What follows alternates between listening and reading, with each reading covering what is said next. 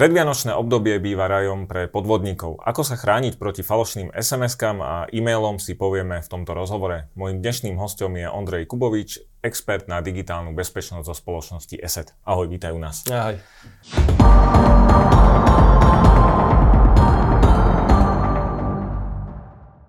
Je teda to predvianočné obdobie niečím špeciálne?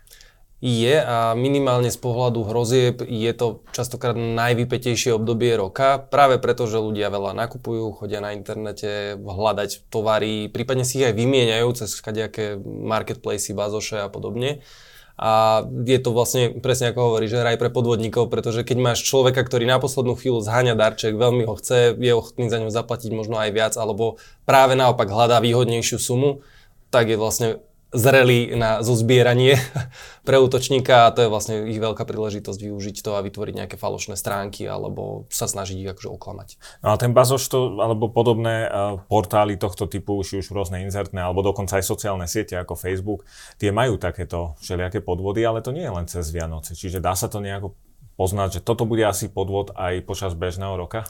Um, v zásade tie podvody, oni sa až tak nemenia v priebehu roka, čiže ono to nezávisí od tej vianočnej uh, nazvem to atmosféry. Oni to nezačnú robiť ako keby brandovanie inak, že to začnú teraz nejakou značkou alebo nejakými uh, nebude stromčekami. Tam, nebude tam vianočný motív. Áno, áno, to, to teda nie, ale práve naopak akože zvýšia intenzitu, lebo hovorím, je viacej ľudí, ktorí nakupujú, takže je väčšia šanca, že budú úspešní a práve to aj, že to obdobie je stresovejšie a ľudia robia viacej chýb, menej premyšľajú nad tým, ako, ako nakupujú, ako zareagujú. A dôkazom toho je napríklad aj teraz, nedávno mi kolega práve písal, že uh, našiel normálne zálahu rôznych uh, phishingových e-shopov, ktoré sa snažia predávať alebo teda využiť mená známych značiek, presne nejaké Adidas, Nike, Tommy Hilfiger, Eko, proste oni si povyberajú také tie známe značky, ktoré ľudia najčastejšie kupujú a vyrobia falošné web stránky, ktoré sú v zásade na klik dneska už, hej. Máme tu umelú inteligenciu, ktorá takéto veci vie generovať, prípadne nejaké templatey, do ktorých iba oni nahádžu nejaké drobnosti a stránka vyhodená na internete a môže zbierať či už osobné údaje, platobné údaje alebo čokoľvek si vyberú. Ale podvodníci, keď vytvárajú takúto stránku, tak oni sa v podstate až tak nemusia narobiť, pretože im ide asi, ako hovoríš, o ten zber údajov. Čiže keď aj je to nejaký obchod, ktorý by predával obu alebo elektroniku, tak aspoň moja skúsenosť je taká, že funguje tá prvá stránka, ktorú vidím. A to všetko ostatné vedie buď na nejaký formulár alebo, alebo niekam na, na falošnú stránku. Čiže je to tak, že dá sa už aj aj z tohto usudzovať, že kliknem niekde a pýta to odo mňa nejaké údaje a nedostanem sa v skutočnosti na detail toho tovaru? Uh, Úprimne, ja by som, aj keby si to hneď vypýtalo odo mňa údaje, ani by som do toho nešiel, ani by som tam nič nezadával. Prvá vec by bola preklikať si tú stránku a presne hľadať veci, ktoré by mi mohli prezradiť, že či je to um, naozaj, naozaj stránka legitímna, ktorá chce niečo predávať, alebo je to len podvod. Ľahko sa to dá odhaliť tým, že ten podvodník tam určite nedá adresu svojej firmy alebo kde sídli. Bude tam možno nejaký generický e-mail, možno aj s názvom toho e-shopu, ale stále je to iba nejaká e-mailová adresa, ktorú si mohol vytvoriť na internete. Prípadne tam bude, presne ako hovoríš, formulár, taký ten, že vypíše, vypíšte sem svoj e-mail, svoje nejaký, že aký máte problém alebo otázku a my vám potom odpovieme. No, že toto je vec, ktorú legitimné e-shopy nerobia. Čiže reálne na tomto sa to veľmi často dá identifikovať. Dá sa to, teda tá identifikácia aj na základe toho, že teda už ten človek je ochotný vôbec nejaké údaje zadávať? Vychádza z tohto napríklad ten podvodník? Lebo keď zadám niekomu e-mailovú adresu, asi mi to veľmi neuškodí, ale je to možno znak pre toho obchodníka, že tento človek je ochotný sa so mnou ďalej nejako baviť alebo interagovať s, s tým našim zdrojom. Určite, určite áno. A druhá vec je, že my ako používateľia sme častokrát uh, nedôslední a neopatrní v takýchto veciach e-mailové adresy dneska bežne rozhadzujeme kade tade. Pritom ono to vyzerá neškodne, lebo však akože najhoršom mi príde nejaký mail, lenže práve cez tie maily sa šíri stále strašne veľa hrozie. Strašne ako keby na to môže byť naviazaný ďalší, ďalší útok. Čiže ja idem na stránku, ktorá predáva Adidas, hej, povedzme nejaké tenisky, vypýta si to odo mňa presne kontaktné údaje, dám tam svoj e-mail a oni sa mi už môžu ozvať s ponukou, že máme dneska super akciu na Adidas, lebo vieme, že ste hľadali, máme na vás tento kontakt. A je to za 80% zľavu, čiže tenisky za 10 eur, super značkové paráda, není problém. A človek, ktorý nie je opatrný, dal im tú adresu, tak už na tom, na, v tom maile môže kliknúť na linku, ktorá stiahne škodlivý kód, môže sa prekliknúť zase na nejakú inú stránku, ktorá už bude vyzerať ako platovná brána a odovzdá platovné údaje. Čiže ono sa to nadvezuje už vlastne ten útok na niečo, čo, čo ten útočník zozbieral na tej fejkovej stránke. Čiže dá sa povedať aj to, že na tie e-mailové adresy si treba dávať pozor. Možno ju nedávať všade, pretože potom v záplave tých iných správ môžeme prehliadnúť to, že niektoré už sú podvodné, pretože dostávame príliš veľa e-mailov asi vo všeobecnosti. Presne tak. Hovoríš teda, že tie e-shopy sú schopné napodobniť možno aj, aj tie, tie skutočné, alebo vedia sa podobať na známe značky. Čo s tým? E, ako to človek vôbec odhalí? Prehliadač by ho mohol nejako varovať mm-hmm. a stačí to? Sú uh, verzie, alebo teda prehliadače už naozaj urobili veľký kus práce v tom, že dokážu veľa takýchto vecí identifikovať. Existujú rôzne feedy, alebo teda nejaké zoznamy takýchto stránok, ktoré zbierajú rôzne či už antivírové firmy, alebo rôzne agentúry, rôzne firmy, ktoré sa zameriavajú práve na tieto typy útokov a teda snahe predchádzať tom, tým, tej krádeži údajov. A oni vlastne tieto feedy sa potom zdieľajú. Čiže antivírus má prístup k takýmto informáciám a snaží sa blokovať. Čiže ako náhle by som s antivírovou, antivírovou ochranou chcel ísť na takúto web stránku, vyskočí mi detekcia. To isté robí browser, prehliadač, ten sa takisto snaží mať ako keby svoj aktualizovaný zoznam, ktorý sa každý deň doplňa o nové stránky, ale ako vravím, vytvoriť novú falošnú web stránku tohto druhu je dneska otázka, akože ak je ten človek skúsený a robil to predtým, môže byť otázka, že minút a naozaj vygenerovať takých stránok 30-40 za deň, to nie je v silách nikoho toto sledovať a jednoducho zbierať úplne všetky stránky. Čiže musí tam byť aj tá obozretnosť človeka, ale zároveň tá technológia vie veľa pomôcť a to, čo som hovoril, že kolega mi poslal nejaké stránky, ktoré našiel, tak tie sú samozrejme zablokované. Čiže on to v našom systéme zadá on už potom človek, sa na, ktorý používa naše riešenia, sa tam nedostane. No pýtam sa napríklad aj na to, že uh, teda ak človek sa chce ochrániť, tak to, že ja nejaký e-shop nepoznám, neznamená, že je nele- nelegitímny. Že on, on môže fungovať. Vieš, a teraz uh, oddeliť to na to, že nebudem nakupovať len tam, kde ja ne, tú situáciu nepoznám alebo neviem o tom obchode, uh, že to asi nebude úplne tá Možno najbezpečnejšia ochrana to bude, ale možno, že ten, naj, ten najlepší spôsob, ako nakupovať, to asi nemusí byť, lebo takto si vlastne vylúči množstvo e-shopov. Ono existuje dobrá, dobrý spôsob, ako sa, to, sa na to pozrieť. Existujú tieto zberače v rámci uh, rôznych trhov, ako u nás napríklad Heureka, ktoré overujú tie e-shopy a ako keby tam si človek vie pozrieť, aká je reputácia toho e-shopu. Zároveň, čo môžem urobiť, vždycky si vygoogliť názov tej stránky, že či už na to niekto nedával nejakú recenziu pretože Google zbiera takéto recenzie a takisto si viem pozrieť, že to, to je podvod, lebo už som tam niečo zadal, v živote mi žiadny tovar neprišiel, ešte mi aj zobrali peniaze. Čiže ľudia reagujú, keď sa im stane ten podvod, tak oni väčšinou zareagujú a napíšu niečo na ten internet niekam. Len pokiaľ ten človek si nie je istý alebo nevie, ako si to má overovať, tak moja rada by bola, a to je naozaj že najjednoduchšie, čo môže robiť, nakupovať na stránkach, ktoré pozná. Pretože tie obchody, ktoré, ktoré poznáme ako kamenné predajne, ktoré majú možno nejaké e-shopy, viem garantovať, že, že toto je naozaj dobrá stránka že sú, že sú bezpečné. Čiže chodiť na adresy, ktoré poznám, ideálne mať ich uložené v prehliadači, aby som to len nenapísal do Google, lebo niekedy tí útočníci si dokonca vedia zaplatiť reklamu, takže sú na prvom mieste. Čiže nie, že vygooglím si názov obchodu, ale vyslovene mať ho niekde uložený, že viem, že toto je stránka, ktorá predáva moje obľúbené tenisky, toto je stránka, ktorá predáva elektroniku.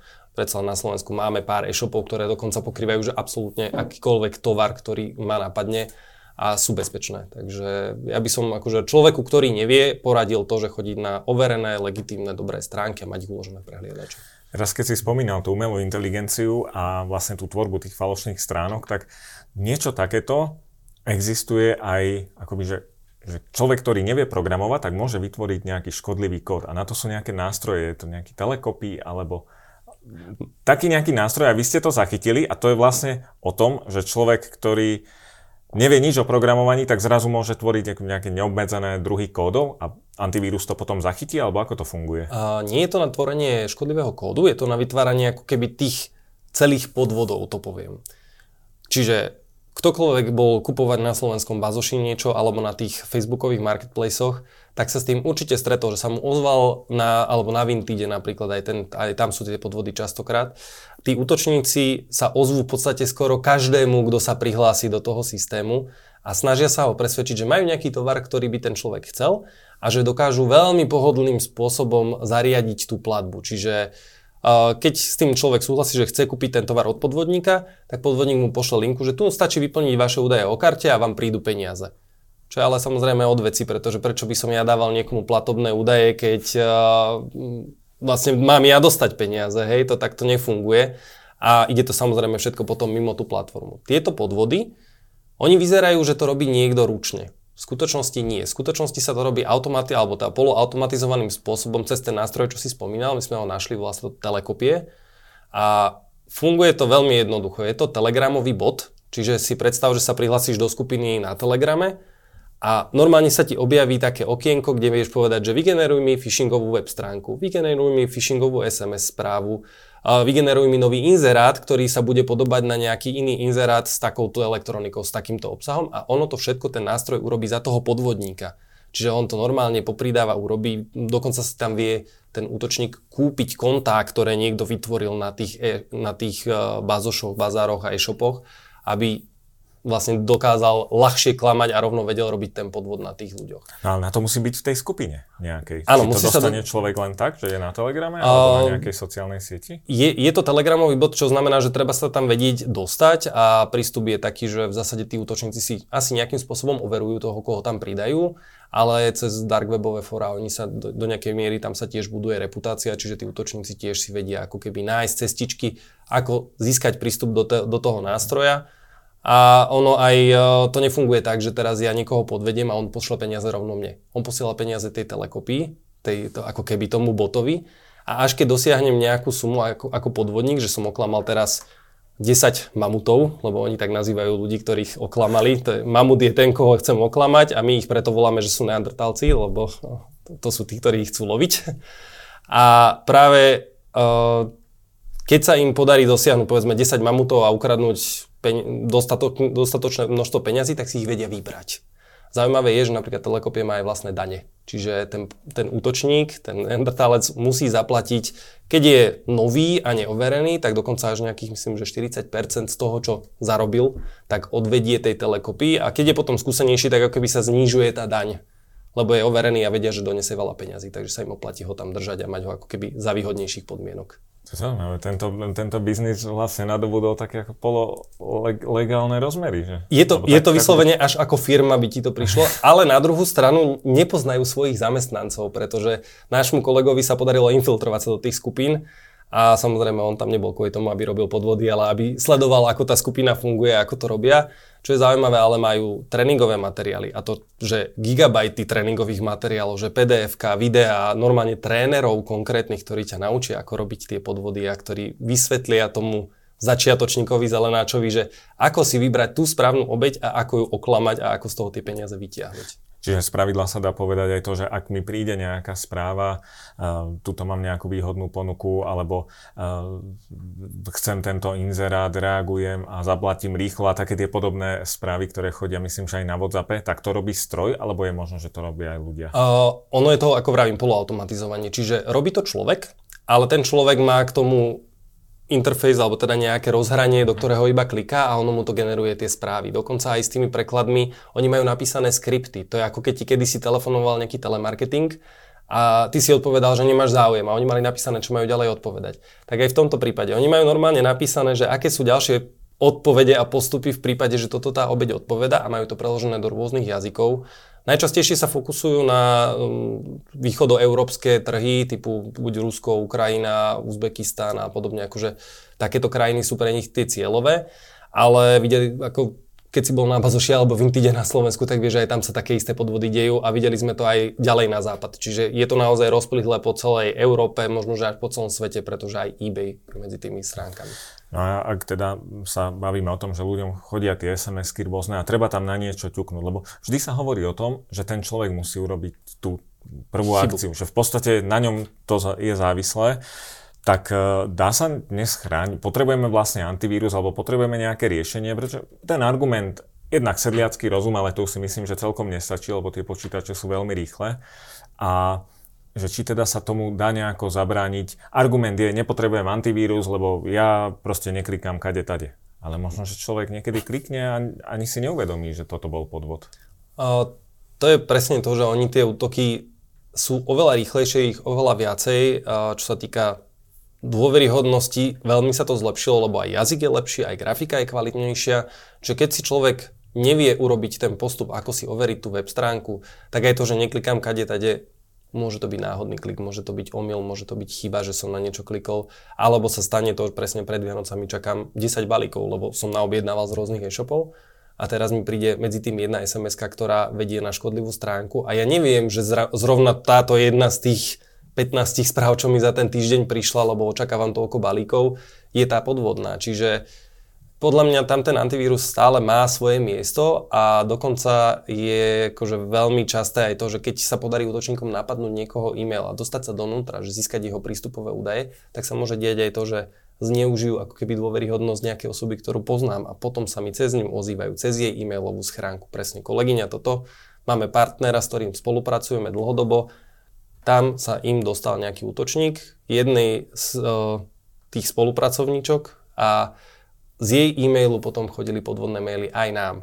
A človek na prvý pohľad, aj keď to prešiel, pozrel si všetky ako keby indikátory toho, že by to mohol byť podvod, stále to vyzeralo dobre. Doména vyzerala, tá, tá stránka, na ktorú to viedlo, vyzerala dôveryhodne. Ten e-mail vyzeral dôveryhodne. Bolo to trošku také chaotické, ten mail, ale v takýchto spoluprácach niekedy ten chaos nastáva. Čo proste my ako ľudia nie sme dokonali a všetci robíme nejaké takéto preklepy a chybičky, čiže nič v tom e-maile nenaznačovalo, že by mohlo ísť od podvod, ale pritom to bolo hacknutý e-mail niekoho z tretej strany. Čiže v takom prípade, a nebyť toho, že má tá kolegyňa nainštalovaný antivírus, tak by rozklikla vlastne ten škodlivý link a bolo by tam niečo, čo, čo by nainfikovalo zariadenie. Našťastie, akože samozrejme na pozadí bežala detekcia, zastavila všetko, čo sa mohlo diať, odizolovala a vlastne nič zle sa nestalo. Ale len vďaka tomu, že tam bol ten antivírus v akcii. Nebyť ho tam, tak nastane problém pre, možno pre celú firmu. A to už potom prestáva byť sranda. Čiže je podľa mňa stále ten antivírus má svoje miesto, aj keď áno, môže, môžeme sa baviť o tom, že či je to nejaká hraničná situácia, ale každý z nás za ten rok má situácie, kedy to môže dôjsť až do toho, že som unavený, že som vystresovaný, som nevyspatý, mám toho veľa a zrazu sa mi tam objaví niečo v tej schránke, čo jednoducho nevyhodnotím správne a vtedy tam možno, vtedy nastúpi ten antivírus, lebo nebudem zašifrovaný, nebudem, neukradne mi nikto všetky moje údaje. Viem to aj podľa seba, že teda nejaký preklep v e-maili ešte neznamená, že, že to písal robot alebo vírus, to som robil ja, ale uh, teraz je aj taká situácia, čo som si ja všimol, že tie antivírusové firmy, už to nie je len o tom antívíruse.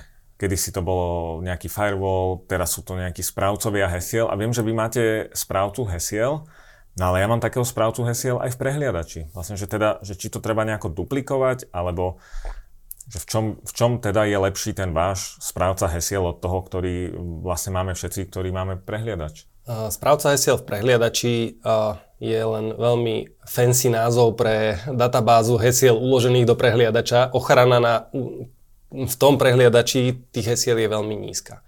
Problém navyše je, že existujú špecializované nástroje, ktoré vyslovene idú po prehliadačoch a vykrádajú z nich tie, tie údaje automatizovaným spôsobom. V zásade si predstav to, že keď pustím takýto, ono je to v skutočnosti malware, ak ho pustím na tvoj Chrome, on mi automaticky vypluje jeden dokument, v ktorom budú všetky tvoje heslá čitateľné bez problémov a viem to použiť. A to funguje v podstate skoro na všetky značky prehliadačov, aj keď sa snažia oni niečo zlepšovať, tak napríklad to, že vidíš bodky, keď sa ti ta, že nevieš prečítať to heslo, to je len drobnosť v kóde, ktorú keď e, stlačím F12 a prepíšem tam jedno slovíčko, tak zrazu budem vidieť, ako vyzerá tvoje heslo, ktoré je automaticky vložené. Čiže ak by som sedel za tvojim počítačom, viem si vytiahnuť všetky heslá, ktoré máš uložené v prehliadači. To sa ti nestane, ak máš password manažera, či už v antivíruse alebo ako separátny program. Tam ide o šifrovanú databázu uloženú u teba nejakým fyzickým spôsobom na tvojom zariadení a do nej sa nedostane ani, ani tie vložené akože hviezdičky, on ich nevie odstrániť ten útočník takýmto istým spôsobom. Samozrejme, keď je šikovný, vie nájsť zraniteľnosť aj v takom programe a mm, LastPass a iní by o tom vedeli rozprávať, že mali s týmto problémy. Čiže nič není dokonalé, ale zároveň tá úroveň ochrany pri password manažeri je násobne vyššia ako to, čo dáva prehliadač. Čím to je, že teda prehliadače majú takú nízku ochranu?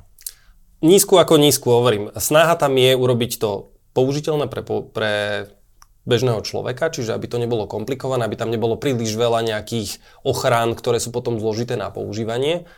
Zároveň uh, nie je to priorita. Pre prehliadač nie je toto akože kľúčová úloha, ktorú má plniť. On je na to, aby si si prehliadal internet, aby si sa dostal tam, kam chceš a pomerne bezpečne. Hej? Čiže ich cieľom, akože password manažer je fajn zlepšenie, možno nejaký selling point, že prečo používať práve ten ich prehliadač, ale dneska už to majú všetci. Takže v skutočnosti je to len o tej našej lenivosti, že môžem to mať rovno vložené od prehliadača do, do tej stránky, kam sa chcem prihlásiť.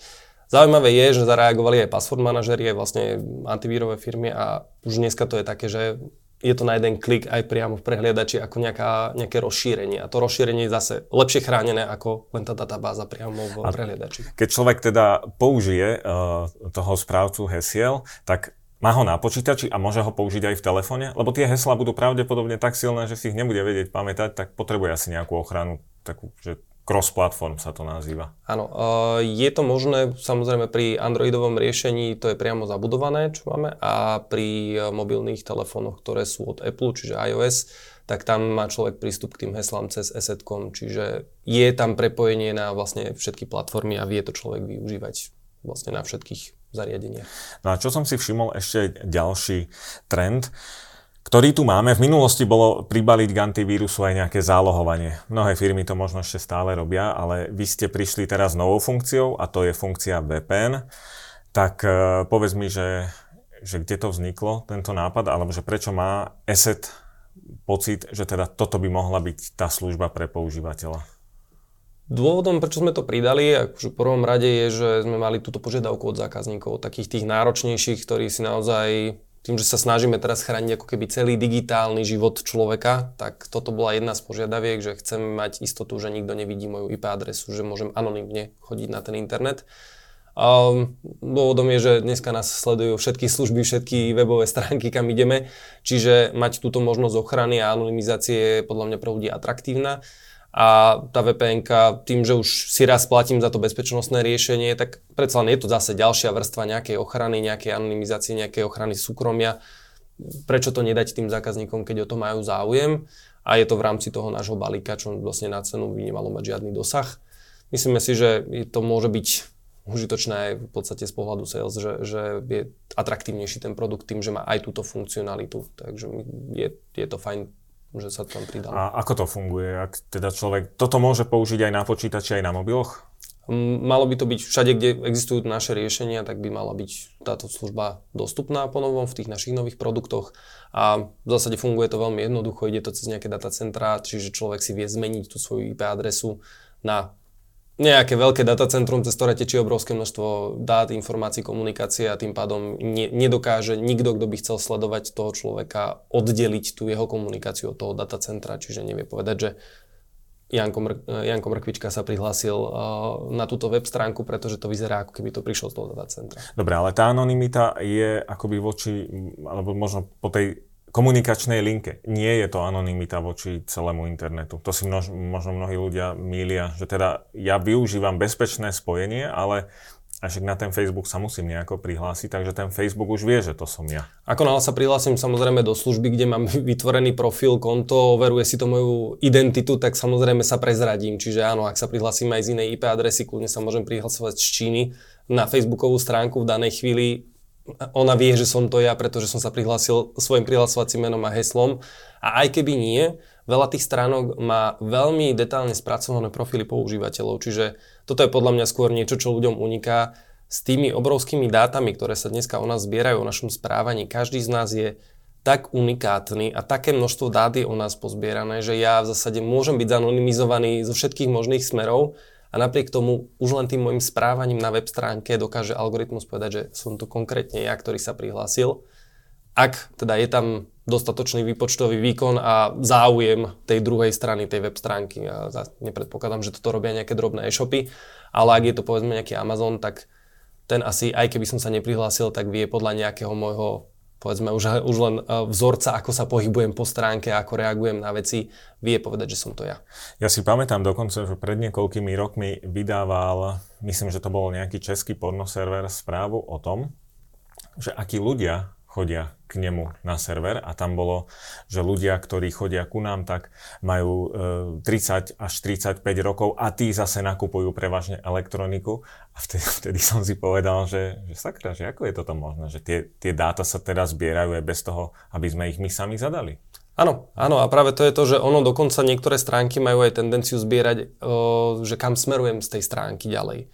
Čiže oni aj z toho vedia povedať, že áno, nejaká časť mojich e, návštevníkov, ani ne, ne, nemôžem to nazvať zákazníkmi, povedzme, že ten človek chodí na porno server asi nie ako zákazník, ale ako návštevník. A potom nasleduje ďalšia stránka na povedzme elektroniku alebo na nejakú, nejaký obchod s nejakým konkrétnym tovarom, tak vedia odhadnúť, že aké bude moje ďalšie správanie a môže ma to tam sledovať ďalej. Čiže práve cez všetky tieto cookies a všetky vlastne trackery, ktoré nás na tom internete sledujú, sú vlastne drobné kusy kódu, ktoré sú pridávané ako keby cez náš prehliadač a sledujú naše správanie, tak dokážu o nás vybudovať veľmi detailný profil. A ináč to je tá odpoveď, čo sa nás všetci pýtajú, že či vás sleduje, a akože či nás počúvajú telefóny, lebo niečo som povedal a teraz sa mi objavujú na to reklamy. Oni nás nepotrebujú počúvať. Oni nás poznajú lepšie, ako sa poznáme my sami alebo naša rodina, pretože majú o nás nazbierané o tom správaní také kvantum dát, a presne toto robí Google, toto robí Facebook, to robí Amazon, to robia proste všetci tí giganti na internete, Microsoft, aby som nezabudol. A všetci vlastne si vytvárajú takéto krabičky, do ktorých si nás naukladajú a vďaka tomu vedia povedať, že čo si možno budem chcieť kúpiť na tie Vianoce ja. Zaujímavé je, že oni to ešte miešajú aj s dátami okolo nás, čiže povedzme, že moji rodičia majú veľkú záhradu, chcú si kúpiť novú kosačku, môj otec si ju vygoogli a mne ju bude zobrazovať, lebo ja som potenciálne ten, kto mu ju kúpi na Vianoce, keď sa dozviem o tom, že má o ňu záujem. Čiže dokonca ešte ako keby takéto akože rozšírené ponuky vyhľadávania, ako keby profilovanie existuje v tom systéme. Ale toto nie je teda e, tá primárna e, ochrana cez VPN. Čiže my, toto, čo hovoríš, to sme odbočili, to je to, je to všeobecné sledovanie na internete. Tak. A to je to, na čo som sa teda ja pýtal, že my nie sme anonymní, keď sa pripájame cez VPN službu, my sme len lepšie chránení. Čiže Kedy je vhodné ju použiť? E, vo vlaku alebo niekde? Hovorí sa, že na letisku, ale ja si myslím, že aj v hoteli alebo v nejakej kaviarni. Ja by som to povedal tak, že pri akém, akomkoľvek pripojení, ktorému nemôžem úplne plne dôverovať. Čo je pre mňa znamená pracovná Wi-Fi v office, keď prídem do, do práce, alebo doma, tak to sú tie, ktorým verím a ktoré viem v podstate 100% ako sú nastavené. Ako náhle idem hoci kde von, kaviareň, letisko, hotel, akákoľvek free Wi-Fi, ktorá je, či už je zaheslovaná, nezaheslovaná, akýkoľvek protokol, to je v podstate jedno. V tom prípade je najlepšie použiť práve vpn už len preto, že to za, pridá ďalšiu vrstvu šifrovania ako keby medzi mnou a tou cieľovou stanicou. Výhoda dnešná je, že keď toto robím cez mobil, tak napríklad používame častokrát na banking aplikácie. Tá aplikácia má tiež ešte ďalšie svoje formy ochrany a šifrovania, ale zase pridať na to ďalšiu vrstu šifrovania, prečo nie, prečo sa nechrániť ešte viacej a tie moje dáta vlastne schovať takým spôsobom, že keby sa niekto do toho chcel nabúrať, tak by to bolo pre neho tak neskutočne drahé, že sa to neoplatí. To už ten útočník radšej bude hľadať nejaký zero day, nejakú neznámu zraniteľnosť, cez ktorú sa mi bude nabúravať do telefónu. Videli sme, že sa to deje, je to komerčná záležitosť, ale to sú že miliónové náklady na to, aby sa našla taká zraniteľnosť, aby sa využila a tá zneužila tak aby o tom nikto nevedel, aby sa to predalo nejakým ďalším zákazníkom. No keď sme spomínali tie, tie hrozby a na čo všetko si dať pozor, tak keby si to mohol nejako zosumarizovať, na čo všetko by si mali dať ľudia pozor, alebo aké sú možno základné pravidlá ochrany? Určite zdravý rozum je taká akože vec, ktorú všetci radi sa tým oháňajú, ale čo to v podstate znamená? Hej? Je ťažké povedať, že čo tým presne myslíme. Hlavne nedôverovať, primárne, primárne nastavenie naše na internete by malo byť, že nedôverujeme radšej ničomu. Máme overené le, legitímne web stránky, kde nakupujeme, máme ich uložené niekom, nejakých uh, bookmarks, niekde v prehliadači, chodiť na tie stránky a kupovať odtiaľ. Pretože viem, že je to legitímne e-shop, vieme, že majú dobre chránenú platobnú bránu. Ak by sa to náhodou niekedy zmenilo v budúcnosti, určite sa o tom dozviem niekde z médií. Zároveň to znamená, že sledovať, či, či sa niečo takéto neudialo. Myslím si, že keby to jeden z tých veľkých e-shopov uh, nejako nezvládol na Slovensku, tak by to bolo určite všade v médiách, takže by sa to k mne dostalo. A zároveň bavili sme sa to o tom, že či stále antivírus áno alebo nie. Pre tie hraničné prípady určite áno. Aj ako bežný používateľ to stále dáva zmysel. A no a ešte presne po tom, čo sme sa rozprávali, password manažery, VPNky, akože takéto formy ochrany navyše, ktoré mi zabezpečia tie kontá pre tie nákupy, sú veľmi, veľmi podľa mňa odporúčaná záležitosť práve preto, že dnes už je také množstvo tých podvodov, sú také rýchle, tí útočníci to už robia kvalitne. Z ChatGPT navyše aj akože v rozumnej slovenčine alebo v rozumne v tom lokálnom jazyku je preto určite lepšie spoliehať sa viacej na tie technológie pri tej ochrane ako len na ten vlastný rozum, lebo pri tom objeme jednoducho sa v tom človek stratí. Čiže základné pravidlá, ktoré si spomínal, plus antivírus a možno aj ten sedliacký rozum. Toto sú také asi základné typy. Určite áno a myslím si, že to človeku dokáže zabezpečiť tú ochranu hlavne pri týchto predvianočných stresoch a naháňačkách. Tak pevne verím, že Vianočné sviatky budú pokojnejšie a rovnako aj nakupovanie. Ďakujem ti za návštevu. Ďakujem pekne za pozvanie.